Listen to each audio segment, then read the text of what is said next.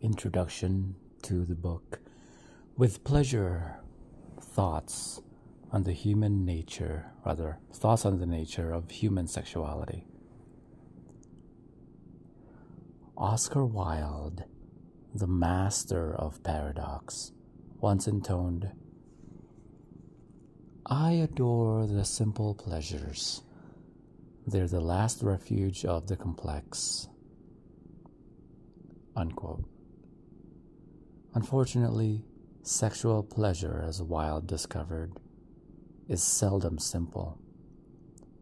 In many ways, Wilde is emblematic of the vagaries of sexual politics, having been disgraced and jailed for his homosexuality.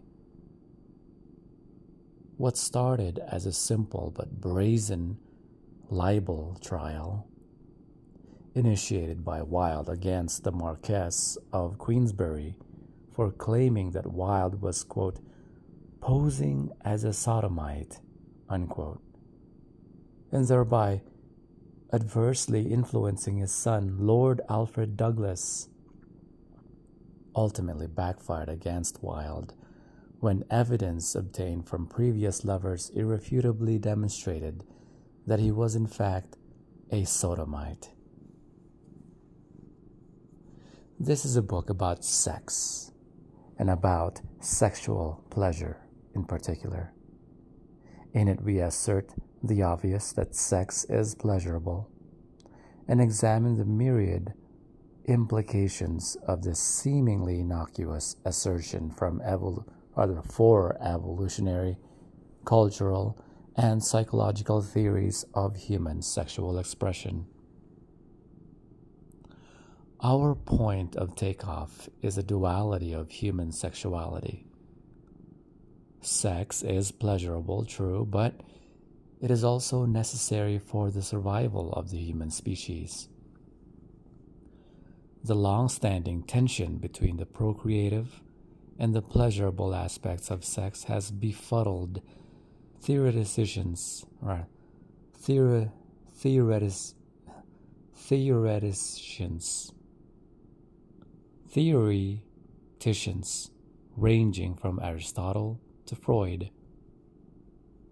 The failure to adequately resolve this conflict has resulted in the conceptual muddle of the present day, in which sexual enjoyment is sometimes pathologized as an obsessive compulsive disorder, rather than celebrated as an evolutionary adaptation extraordinaire. The notion that sex is pleasurable appears at first glance almost too obvious to merit additional comment. However, the pleasurability of specific sexual acts is not always so obvious. One may question, for example, whether sadomasochism is pleasurable. The influential French philosopher Michel Foucault answered in the affirmative. The practice of S&M is a creation of pleasure, and that's why S&M is really a subculture. It's a process of invention. S&M is the use of a strategic relationship as a source of pleasure, physical pleasure. This possibility of using our bodies as a possible source of very numerous pleasures is something that is very important. End of excerpt. One may similarly question the pleasurability of anal intercourse, although many gay men enjoy anal sex, not all do. Nor do all enjoy both roles, insertive and receptive, equally. Nevertheless, anal sex can be pleasurable for both parties. It is therefore strange that female pleasure in anal intercourse is so often overlooked. In heterosexual activities, it is presumed that anal sex is instigated and enjoyed solely by the male insertive partner, never the female receptive partner. Yet there is clearly no anatomical basis for this gender disparity. An anus is an anus. As Eve Sedgwick observes, quote, although there is no reason to suppose that women experience, in some imaginary quantitative sense, less anal eroticism than men do, no one even pretends to name or describe, never mind value, the anus as a site of women's active desire. Unquote. Lesbians, we hasten to add, also practice various forms of anal eroticism. In general, however, the inherent pleasures of sex are widely appreciated. This being the case, why is pleasure so often overlooked in theoretical discussions of human sexual behavior? And why do cultural, historical, and religious treatises so often fail to emphasize this readily apparent characteristic of human sexuality? These are among the many topics to be examined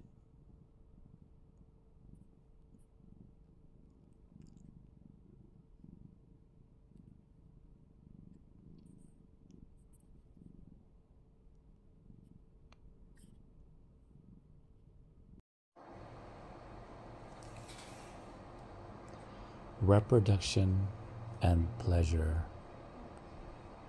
From the pristine vantage point of religious, political, and evolutionary doctrine, it is sometimes argued that the sole function of human sexuality is reproduction.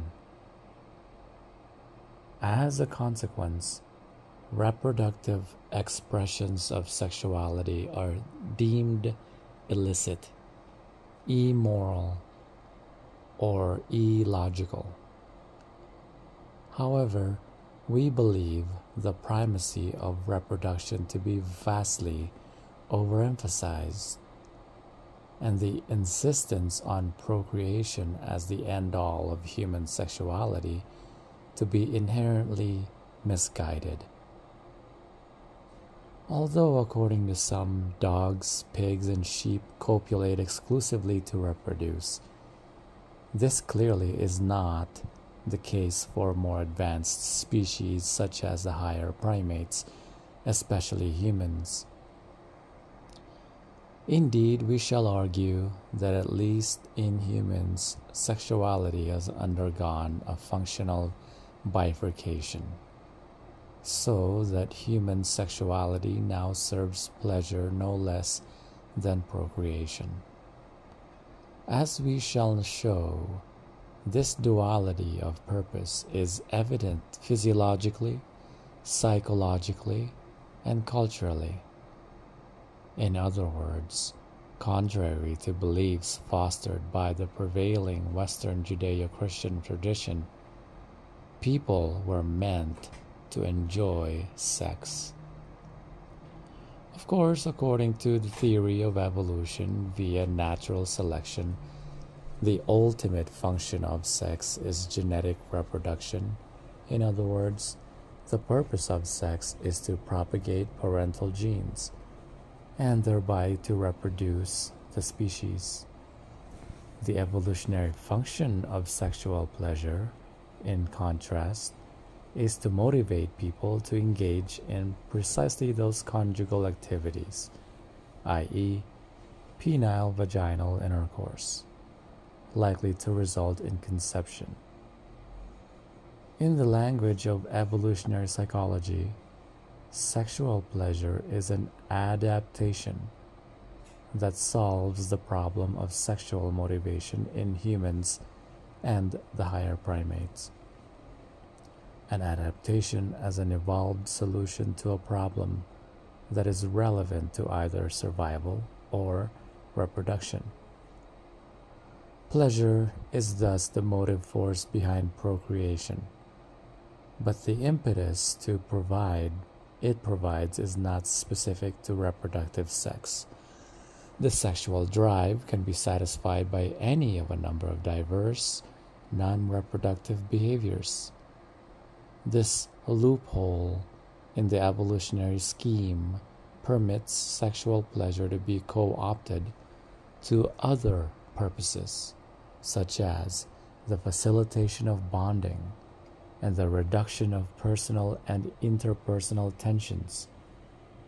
With regard to the evolution of human sexuality, it therefore appears that pleasure is no less central than procreation. Sex isn't just for reproduction anymore, it's also for pleasure. The intense pleasure that accompanies sex may serve to motivate copulation and thereby facilitate reproduction, but this is no longer its sole function. Instead, human sexuality has bifurcated, reproduction taking one route, unadulterated pleasure another. In other words, humans experience pleasure for pleasure's sake not necessarily for reproduction's sake. Of course, it's exceedingly difficult to disentangle the pleasurable aspects of human sexuality from the reproductive. The two conceptions are inextricably linked in the human psyche via the simultaneous identifications of sex with reproduction, S and R, S equals R and sex with pleasure. S equals P. A simple contradiction then yields the false identification of pleasure with reproduction. P equals R. The persuasiveness of this logic is beautifully exemplified by the medieval European belief that the only fecund sexual encounters are those that yield mutual enjoyment to the partners involved. Thus, it was believed that female as well as male orgasm was required to ensure conception.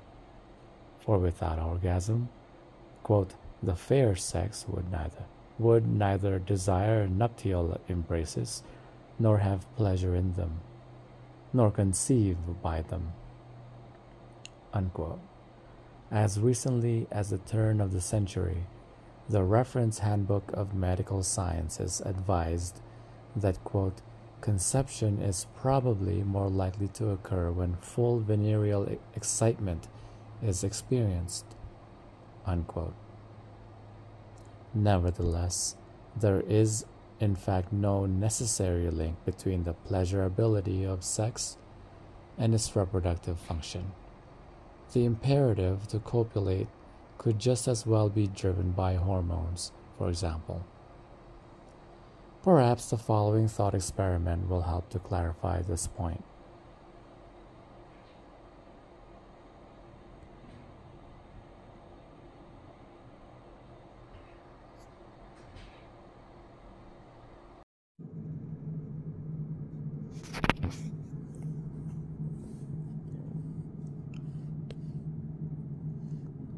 To clarify this point, imagine a man with Herculean control over his reproductive system who, when sexually aroused, can decide to have an orgasm without ejaculating. Ejaculate without orgasm or ejaculate with orgasm.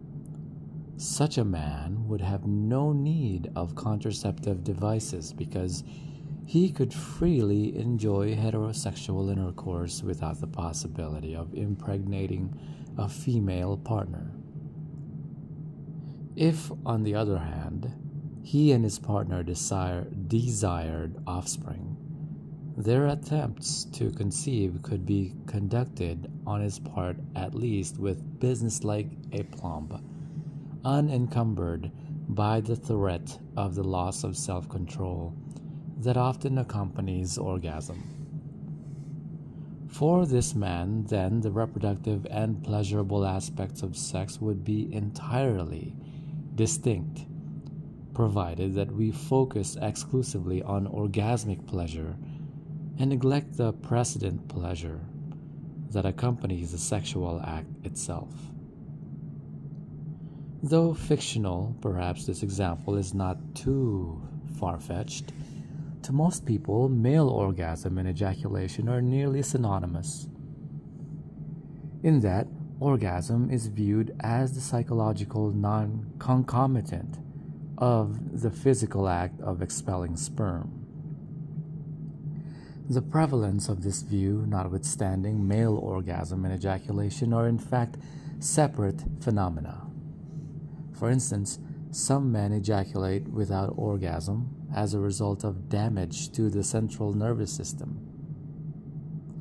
On the other hand, experiments in which the brain has been artificially stimulated demonstrate that men can experience orgasmic pleasures without ejaculation. Young, still infertile boys are also capable of orgasm, uh, as are postmenopausal women Physiologically, then, reproductive sex need not be pleasurable, and as is well known, pleasurable sex need not be reproductive.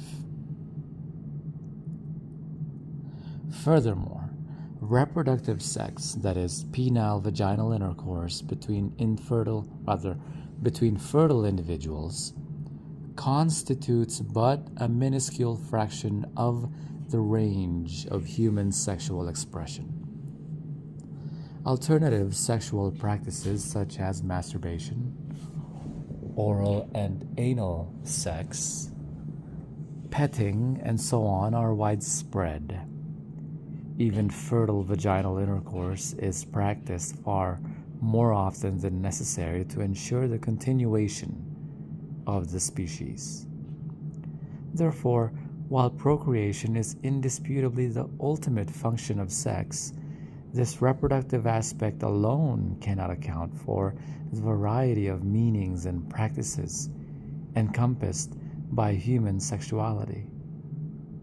Such an understanding requires consideration of the ancillary concept of sexual pleasure. The notion of pleasure provides a unifying framework in which to consider the various meanings and subsidiary functions of human sexuality. Not only are non reproductive sexual behaviors common, the motivation for most sexual encounters is also non reproductive. Although the pursuit of pleasure is undoubtedly the most prevalent rationale for engaging in is sex, it is by no means the only function or meaning of sex. Sex satisfies many needs beside procreation and pleasure. Sex may be used, for example, to express feelings of intimacy and love for a partner as a means of reducing intra or interpersonal tensions. The best part of fighting is making up or to strengthen an existing emotional bond. These functions are largely byproducts of the pleasurability, pleasurability of sex, in that their successful expression depends on sex being enjoyable. Sex fosters intimacy, for example, by providing a means for the giving and sharing of pleasure. In this way, sexual pleasure forms the basis for the myriad meanings of human sexuality prevalent in contemporary Western society. The rise and legitimization in Western societies of the pursuit of sexual pleasure can be traced to the sexual revolution that marked the decline of Victorianism at the turn of the 20th century.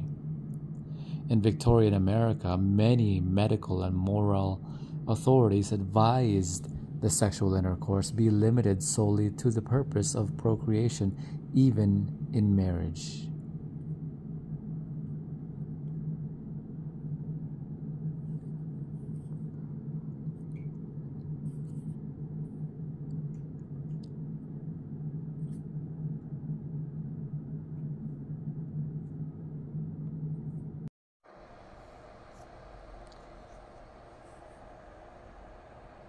Pleasure, when mentioned at all, was linked to lustful, bestial, and uncivilized behavior. More commonly, it was simply not discussed. Quote, For most 19th century Americans, to speak of sex was to speak of procreation. Unquote. By the end of the century, however, a sea change was evident in popular attitudes regarding sex.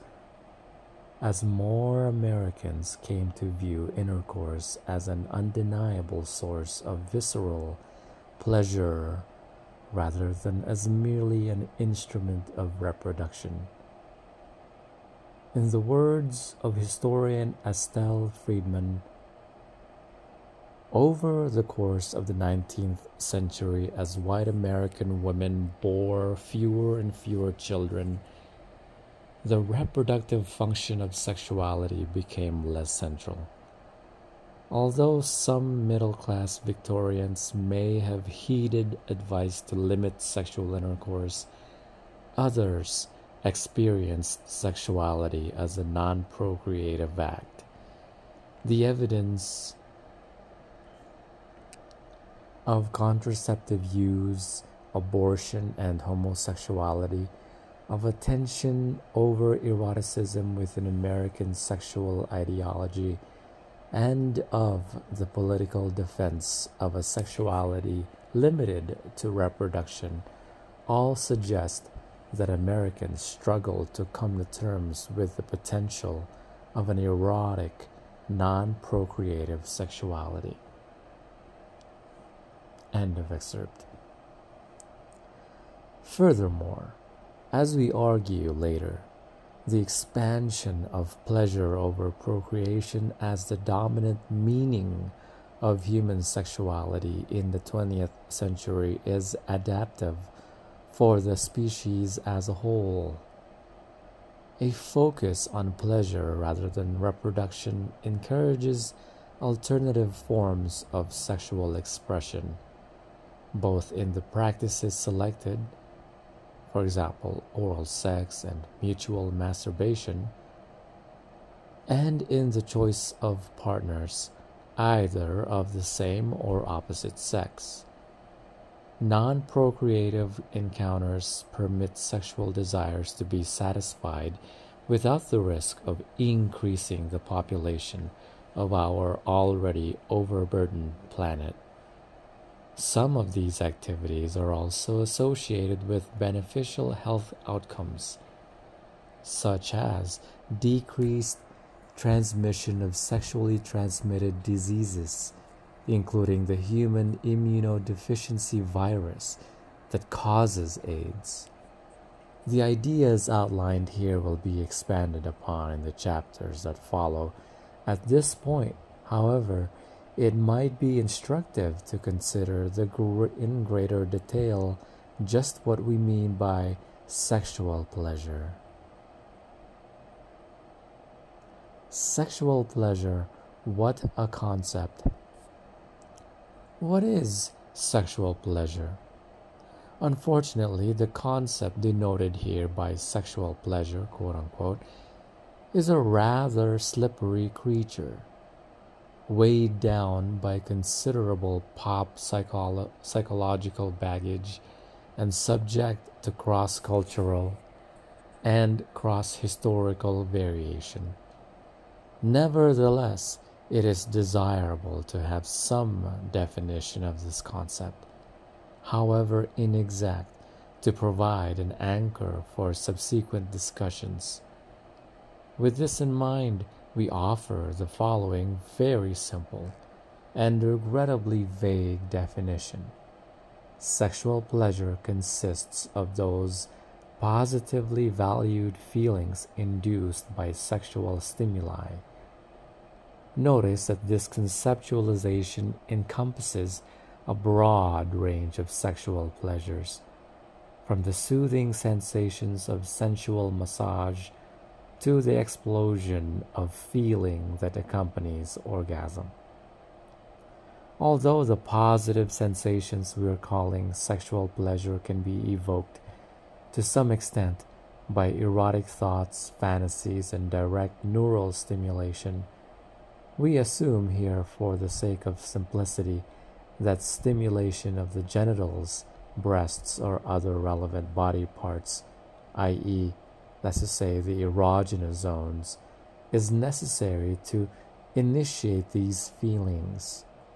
According to this simplified model, the experience of sexual pleasure begins when the skin receptors in one or more erogenous zones are stimulated and ends with a positive evaluation within the brain that the sensations experienced are indeed both pleasurable and sexual in nature.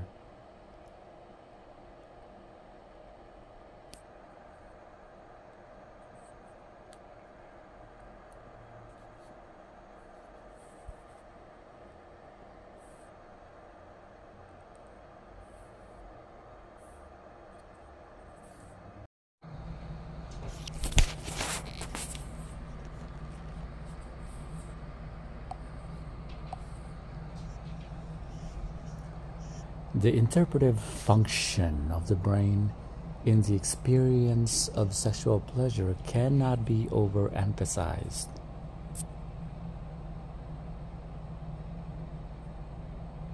The sensory signals arriving at the brain following stimulation of an erogenous zone are not inherently pleasurable or even inherently sexual. Instead, interpretation of these signals by the brain is required for the impinging sensations to be recognized as sexually pleasurable. It is this interpretive stage that admits the profound influences of culture and context in the experience of sexual pleasure. With regard to context, it is often claimed that sex isn't really sex for a prostitute plying her trade.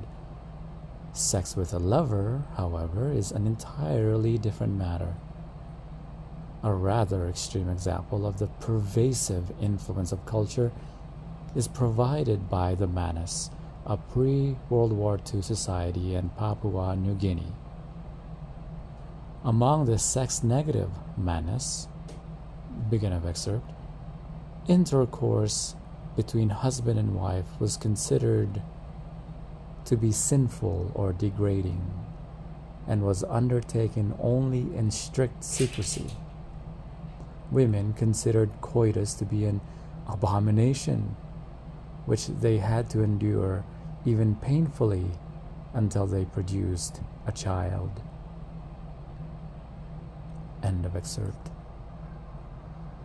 Unfortunately, the definition of sexual pleasure provided here neglects several of its more salient aspects, including the pleasure of giving pleasure. For example, in the butch femme lesbian culture of the 1940s and 50s, the butch partner often derived her greatest erotic satisfaction from pleasuring her femme counterpart. Quote, if I could give her satisfaction to the highest, that's what gave me satisfaction. Unquote. In such stereotyped role playing, it was neither expected nor desired that the femme should reciprocate. This does not mean, however, that the butch's pleasure necessarily lacked a physical component. According to Elizabeth Lapovsky Kennedy and Madeline Davis, many butches were and remain spontaneously orgasmic. Their excitement levels peaks to orgasm when they make love orally or digitally to a woman. The nature of this orgasm is unclear. Some describe it as physical, while others think it is mental. The popular 1993 film The Crying Game can be used to illustrate one of the main aspects of our conception of sexual pleasure, namely the interpretive role of the mind. Politics and mayhem notwithstanding, this Academy Award or the Academy award-winning film's plot follows the basic modern love story up to a point. Thus, boy meets girl, boy falls in love with girl, boy and girl decide to have sex. But then, in the pivotal sex scene, the boy discovers, much to his dismay, that the girl is really a guy, penis and all.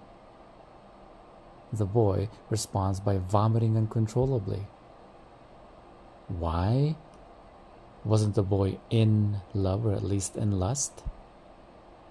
And wasn't he also highly aroused sexually? So, what triggered his disgust? Presumably, his reaction sprang from his brain rather than his heart. Despite his intense attraction and physiological arousal, this encounter was no longer interpreted as heterosex, but was instead homosex. Even with love and lust, the circumstances were no longer acceptable and therefore no longer arousing to him. As conceptualized here, sexual pleasure encompasses a loosely defined collection of physiological and psychological responses. Physiologically, it appears that the capacity for sexual pleasure is hardwired, in the sense that it constitutes an innate and universal aspect of human sexual anatomy. However, like any intrinsic characteristic, sexual pleasure is moderated by and unfolds within a particular physical and cultural milieu. It is therefore subject to the cultural vagaries of permissibility and restriction that influence both the overt expression and subjective experience of sexual pleasure.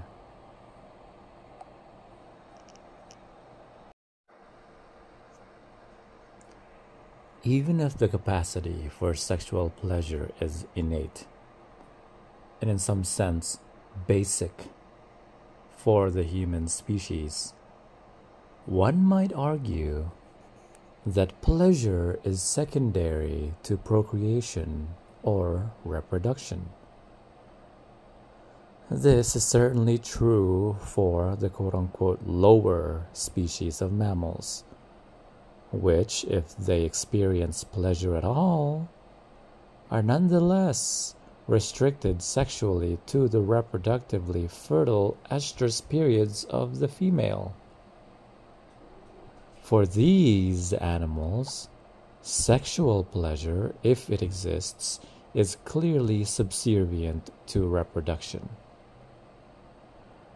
With the primates, however, one begins to see a bifurcation in the functional meaning of sex. Although the reproductive cycle of many non human primates remains, at least partially, bound to hormones, sexuality is no longer entirely restricted by the female cycle. In humans, the divergence of the reproductive and non reproductive is even more striking. Essentially, free of the hormonal regulation of sexual desire, women can and do engage in sex at any time in their cycle, irrespective of fertility status. For men and women, pleasure is not dependent on fecundity. Sexual desire is evident in postmenopausal women and in prepubescent children of both sexes. Furthermore, human sexual anatomy is specialized for pleasure no less than procreation the sole function of the clitoris, for example, is the generation of pleasure. pleasure, not reproduction, also provides the most parsimonious explanation of the presence of numerous non obvious erogenous zones, such as ears, toes, and the backs of kneecaps. Similarly, the wide variation in sexual practices observed across cultures and even within cultures is largely inexplicable within a reproductively oriented explanatory framework. Psychologically, pleasure drives the human desire for sex and also provides the foundation for ancillary sexual functions such as emotional bonding. In sum, the evidence suggests that the pleasurable and procreative aspects of human sexuality are conceptually, anatomically, and psychologically distinct. Standing on the shoulders of giants. Naturally, we are not the first authors to examine the concept of pleasure. Philosophers ranging from Aristotle and Plato to Michel Foucault have also had much to say on this topic, as have psychologists including Havelock Ellis and Sigmund Freud, anthropologists such as Margaret Mead, Bronislaw Malinowski, and Lionel Tiger, and of course the modern sexologists Alfred Kinsey and William Masters and Virginia Johnson. Hence, it seems appropriate at this point to briefly comment upon some previous conceptualizations of sexual pleasure. Not surprisingly, interest in the concept of pleasure both sexual and otherwise, has a long history. For Aristotle, and to a lesser extent Plato, the central concern was whether pleasure was always good, always bad, or contingent upon the motives and restraint exercised by the actor. In the Nicomachean Ethics, Aristotle summarizes the various arguments for the position that pleasure is bad, including the notion that, quote, pleasures are an obstacle to good sense.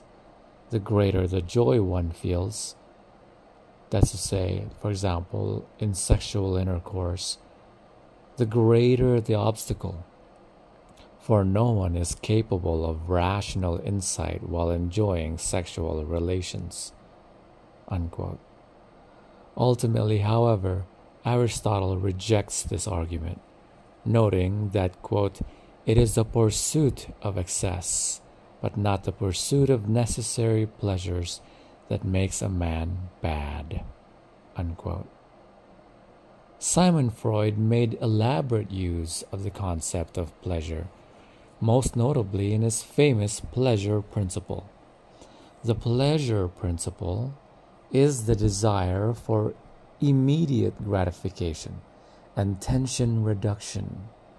It is presumed to be the modus operandi of the id, which is defined in turn as the dynamic chaos of forces that strive for discharge above all else. Tension is perceived as pain, discharged as pleasure. Eating, drinking, and sex such subdue, each subdue a particular tension in accordance with the pleasure principle.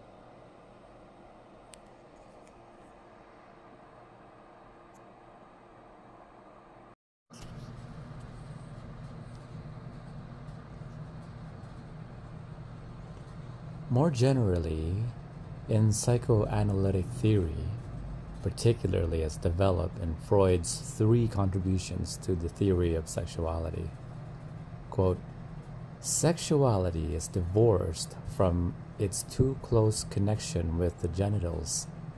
and is regarded as a more comprehensive bodily function, having pleasure as its goal and only secondarily coming to serve the ends of reproduction. Unquote. However, Freud and his followers considered most non reproductive sexuality to be perverse. Quote, we term sexual activity perverse when it is renounced the aim of reproduction and follows the pursuit of pleasure as an independent goal. Unquote. Similarly, Richard von Krafft-Ebing, who has been called, quote, the most influential sexual psychologist of the last quarter of the 19th century, unquote, counted among the perversions, quote, any expression of the sexual impulse which fails to correspond to the purposes of nature, i.e., of procreation. Unquote.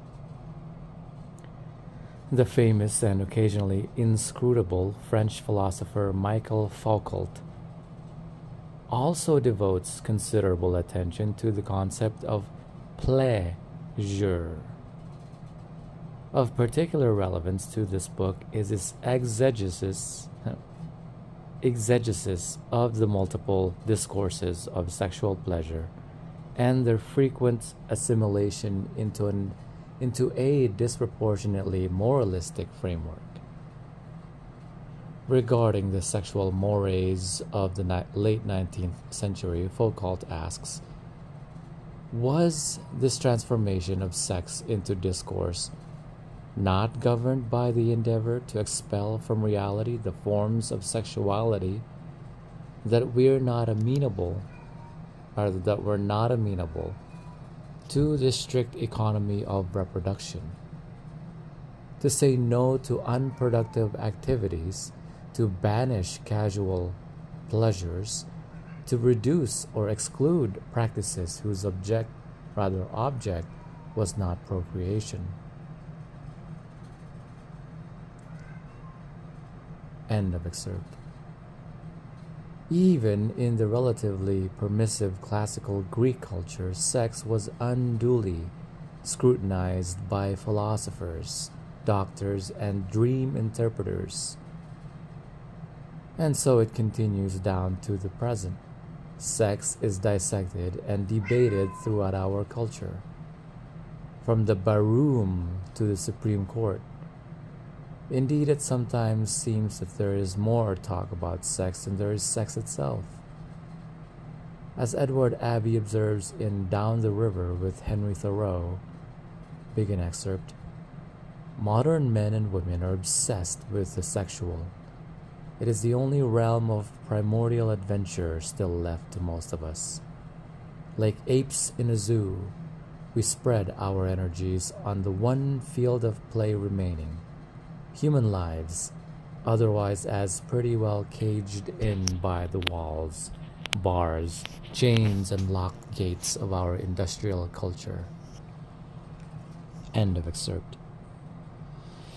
In such a pro- pro- preoccupation with sex natural, healthy, or possibly disturbed and perverted, we believe that the emphasis, some would say overemphasis, attached to everything sexual is an obvious consequence of the evolutionary significance of sex. People are obsessed with sex quite simply because it's in their genes.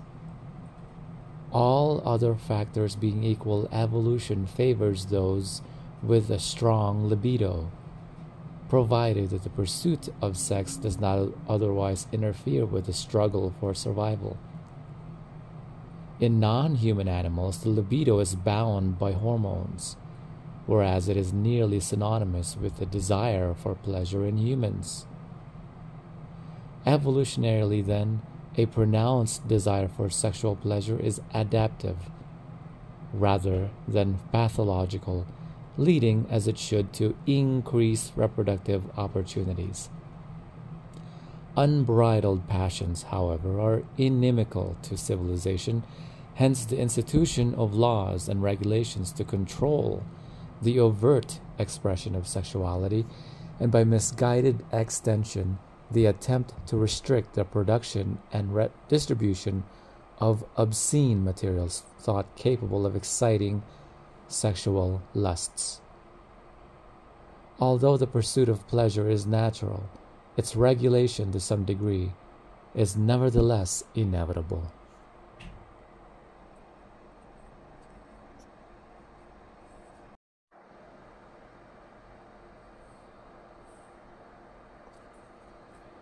The varieties of sexual experience. As a concept, sexual pleasure has numerous discernible connotations. It can denote enjoyment, gratification, sensual delight, satisfaction, and so on. It is also multiply, multi, multiply determined, reflecting the interacting influences of nature and culture as well as the vagaries of the particular historical epoch in which it unfolds. Whatever the potential of sexual pleasure may be, it is ultimately interpreted and evaluated according to the prevailing social contexts and interpersonal themes of the times. This variety in sexual expression arises because the experience of sexual pleasure is infinitely malleable. When conceived of as when conceived of as sin, sex is experienced with distress and turmoil. When conceptualized as a joyous revelation, it is embraced with both subtle and expansive pleasure. This emphasis on the plasticity of sexual pleasure challenges conventional notions of sexuality in several ways. For example, non normative behaviors are often deemed non sexual because they're inconsistent with conceptions of normal sexuality. At various times, Western culture has vilified behaviors such as oral, genital, and penile anal contact as perversions of the quote unquote natural sexual instinct.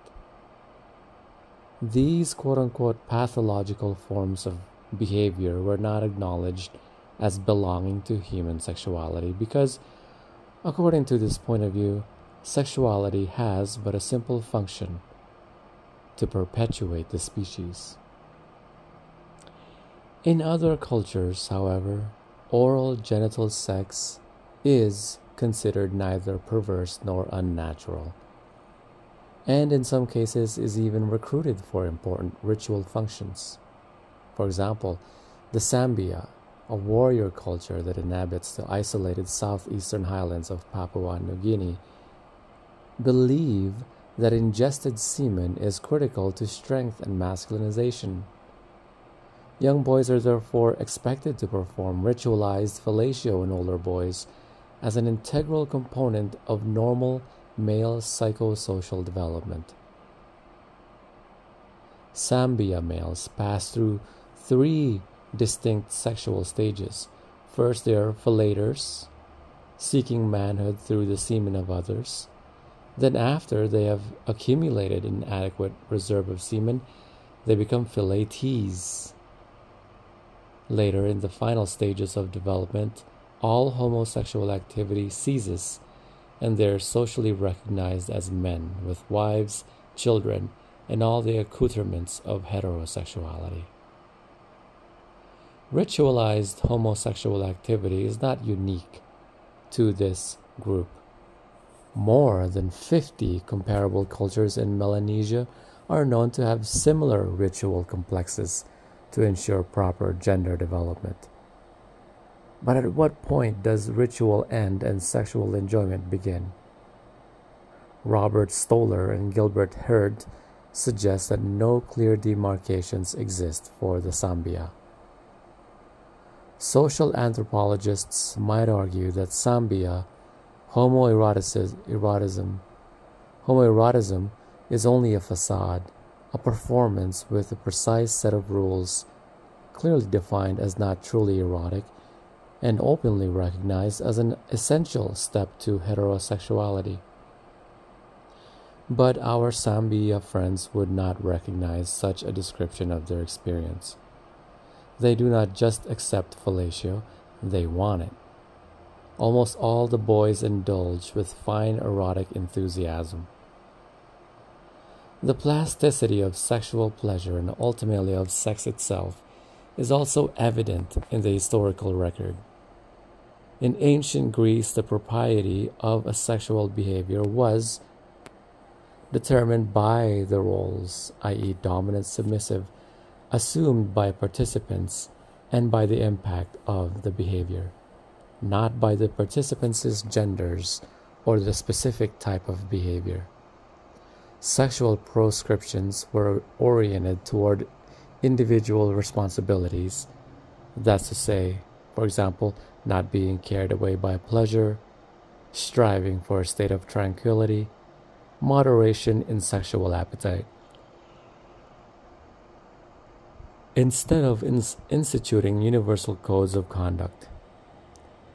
Homosexual relationships between men and boys were thus tolerated and even encouraged, provided that certain cultural norms were respected. Various forms of prostitution, both male and female, were also prevalent in ancient Greece.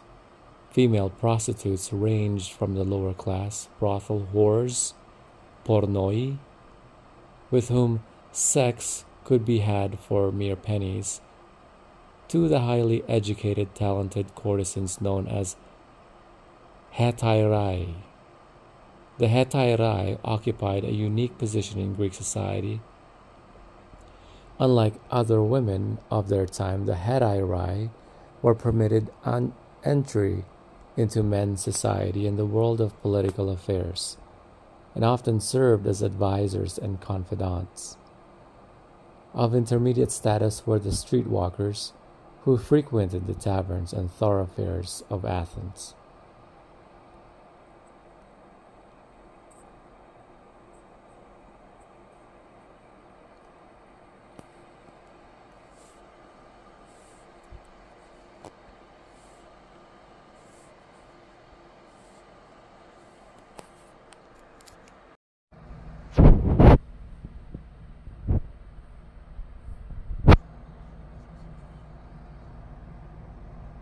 Of intermediate status were the streetwalkers, who frequented the taverns and thoroughfares of Athens.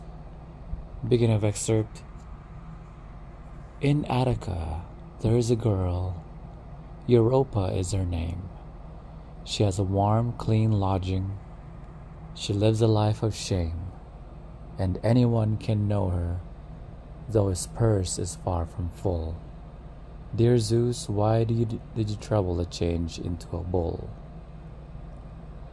Female concubines and male slaves were also available for the pleasure of the Greek citizen, as were to a much lesser extent the charms of free women. The devaluation of virginity for lovers rather than wives, of course, is evident in the following poem from Palatine Anthology. You cherish your maidenhead. Why should you care? When you go down to Hades, no lovers are there. Love's pleasures are kept for the living alone. In Acheron we are but ashes and bone. The sexual outlets available to male citizens were thus quite varied. Similar, though less conspicuous, opportunities also existed for Greek women. Male prostitutes could be procured for a price, and sexual adventures with male slaves were not unheard of. Women might also enjoy the embrace of other women no less in the city states of Athens and Sparta, than on the infamous island of Lesbos. Indeed, quote, at Sparta, love was held in such honor that even the most respectable women became infatuated with girls. Unquote. And as always, self satisfaction provided yet another option for both men and women. The Aegean port of Miletus was an ancient manufacturing and exporting center of the dildo trade. The overall picture of sexual life in ancient Greece is thus one of unfettered freedom or licentiousness, according to one's tastes. As a late 19th century commentator Dr. William Sanger described the scene, begin of excerpt, into the arts practiced by the graduates of the Corinthian academies, it is hardly possible to enter, at least in a modern tongue. Even the Greeks were obliged to invent verbs to designate the monstrosities practiced by the lesbian and Phoenician women. One may form an idea of the shocking depravity of the reigning taste from the sneers which were lavished from Phryne and Bacchis, who steadily adhered to natural pleasures. Just say no. The sexual moralizing and sexual restrictions adopted by the Christian world during the early Middle Ages stand in stark contrast to the Greek sexual ethic. Although ostensibly based on the Gospels themselves, official church doctrine was significantly influenced by the teachings of St. Augustine. According to Augustine, precepts as a result of Adam and Eve's fall from grace, all manner of sexual activities were sinful, including penile vaginal intercourse between a husband and his wife. Historian Vern Bullough summarizes St. Augustine's views as follows quote, Though coitus must be regarded as a good, since it came from God, every concrete act of intercourse was evil, with the result that every child literally could be said to have been conceived in the sin of its parents. Marital intercourse, though sinful, was justified provided that it was undertaken to increase the size of the Christian flock. But even then, enjoying the procreative act was viewed as a sin by many theologians the Christian sexual ideal being one of the pleasureless reproductive intercourse, although some later theologians acknowledged that a modicum of pleasure could be enjoyed without shame as long as the couple did nothing to impede the natural function of procreation. It remained a sin to engage in intercourse solely for pleasure, as historian Jean Louis Flandrin explains, there is a moment when the simple animal enjoyment, which is the pleasure of sex, drowns all other feelings, or so said the theologians, and many, including Pope Gregory the Great, in the sixth century believed that it was almost impossible to be pure after marital copulation. But what was certainly a mortal sin was to embrace one's spouse solely for pleasure.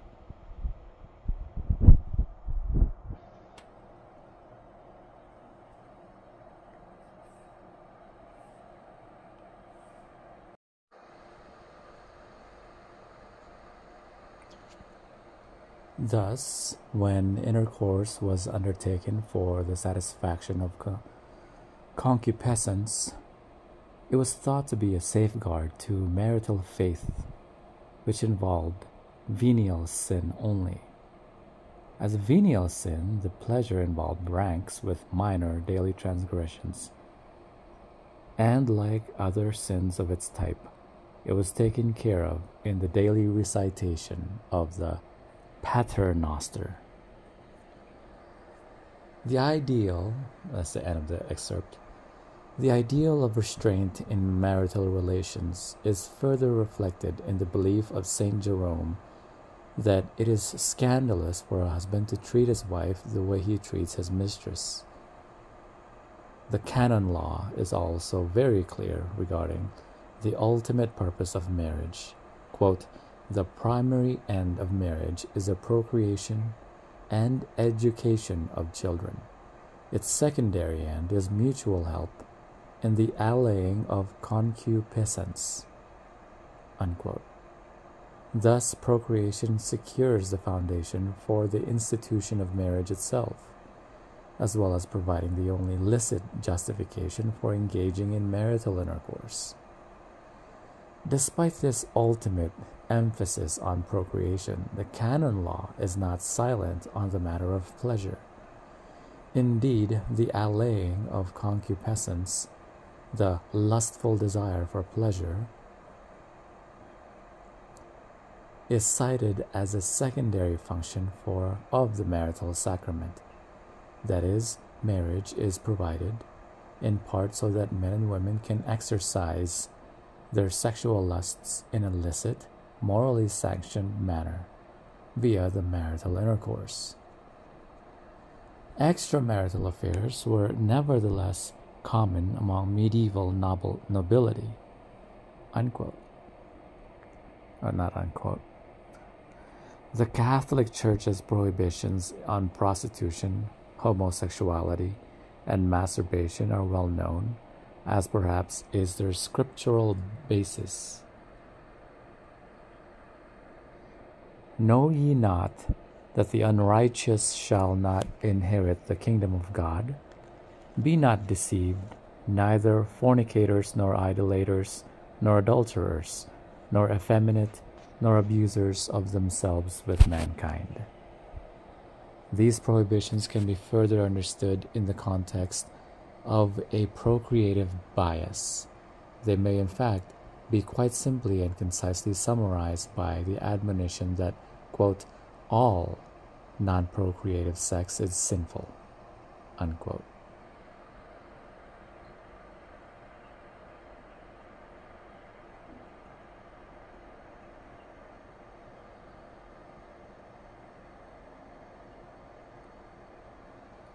Lessons from the past. Given the, eno- given the enormous disparity in how sexual behaviors have been conceptualized and practiced, it seems reasonable to propose that such behavioral forms are neither inherently sexual nor normative, but that they are instead abstractions or permutations of what we call human sexuality. This, of course, is not meant to minimize the critical significance of penile to vaginal intercourse for the survival of the species, or more precisely, for the furtherance of individual genes. Instead, it challenges the assumption that sexual behaviors must be, must be functionally relevant to genetic replication. That is, that reproduction is the con- exclusive natural function of human sexuality. Natural in quotations. Sex evidently is what we make of it. If there is a single common denominator underlying human sexual expression, it's pleasure. We would argue, not reproduction. In the modern era, in any case, sex is much more likely to be pleasurable than procreative Non procreative sex is seemingly everywhere and everything, so much so that it is easier to define by negation. Quote unquote non procreative sex encompasses those sexual activities that cannot result in conception. Non procreative sex, therefore, runs the gamut from infantile and prepubescent sexual explorations to postmenopausal and infertile geriatric, geriatric sex. Sex at the wrong time of the month or with a partner rendered permanently infertile is also non procreative, as is sex that employs effective methods of contraception, including condoms, diaphragms, and quote unquote the pill. Homosexual sex is clearly non procreative, but so are many of the activities in which heterosexuals engage, including masturbation, oral sex, and intercourse. And yes, even passionate kissing. If it isn't penile to vaginal intercourse, sans contraceptives, between two fertile individuals at the right time of the month, then it isn't procreative sex. Clearly, then very little sex is of the procreative variety. And given the current population explosion, perhaps this is a good thing. Preview of coming attractions. This book is divided into six broadly themed chapters plus an epilogue, in addition to this brief introduction. Chapter 2, Sex as Procreation, is that all there is? Draws from a wealth of sources, including evolutionary theory, ethology, primatology, and the cross cultural and historical records, to argue that despite years of repression and counter programming, it is time to acknowledge the simple truth that sex and reproduction are conceptually distinct. Sexual pleasure, not reproduction, provides the foundation for sex, as it is commonly experienced. Reproduction, in fact, can reasonably be viewed as a byproduct of pleasure.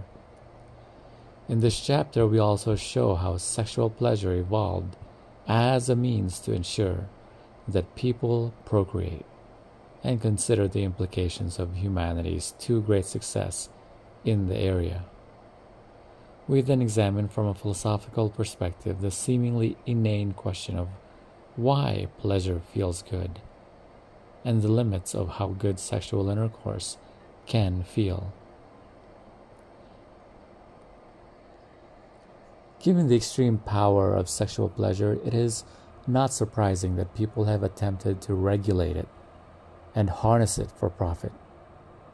In Chapter 3, The Regulation and Marketing of Sexual Pleasure, we examine the manner in which sexual pleasure has historically been restricted and marketed. This chapter ex- explicates the commoditization of sexual pleasure as distinct from the regulation and privatization of reproductive rights and kinship and proposes a novel explanation for the genesis of sexual marketplace. We also reconsider Freud's views on the necessity of sexual regulation as a means of ensuring social stability and suggest how prostitution and pornography might have arisen from related social compromises. Adam Smith, Friedrich Engels, and rather Friedrich Engels and ancient Sumerian epic Gilgamesh are all discussed. In chapter 4, the biology of sexual pleasure, and chapter 5, the psychology of sexual pleasure, we investigate the nature of the quote unquote beast, that is, sexual pleasure.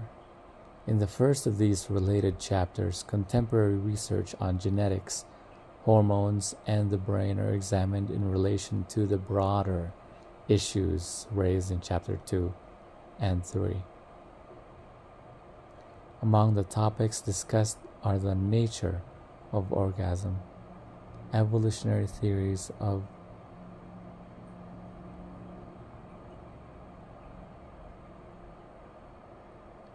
evolutionary theories of female orgasm and homosexuality the evidence for pleasure centers in the brain and putative genetic and hormonal influences on sexual orientation. The conceptual foundations of homosexuality as a theoretical construct are also considered in cross cultural perspective to determine what, if any, implications they have with respect to the ongoing search for a biological basis of sexual orientation. Chapter 5 continues the discussion began begun in the preceding chapter by considering how personality, cultural, and familial factors interact to determine a person's sexual beliefs and practices.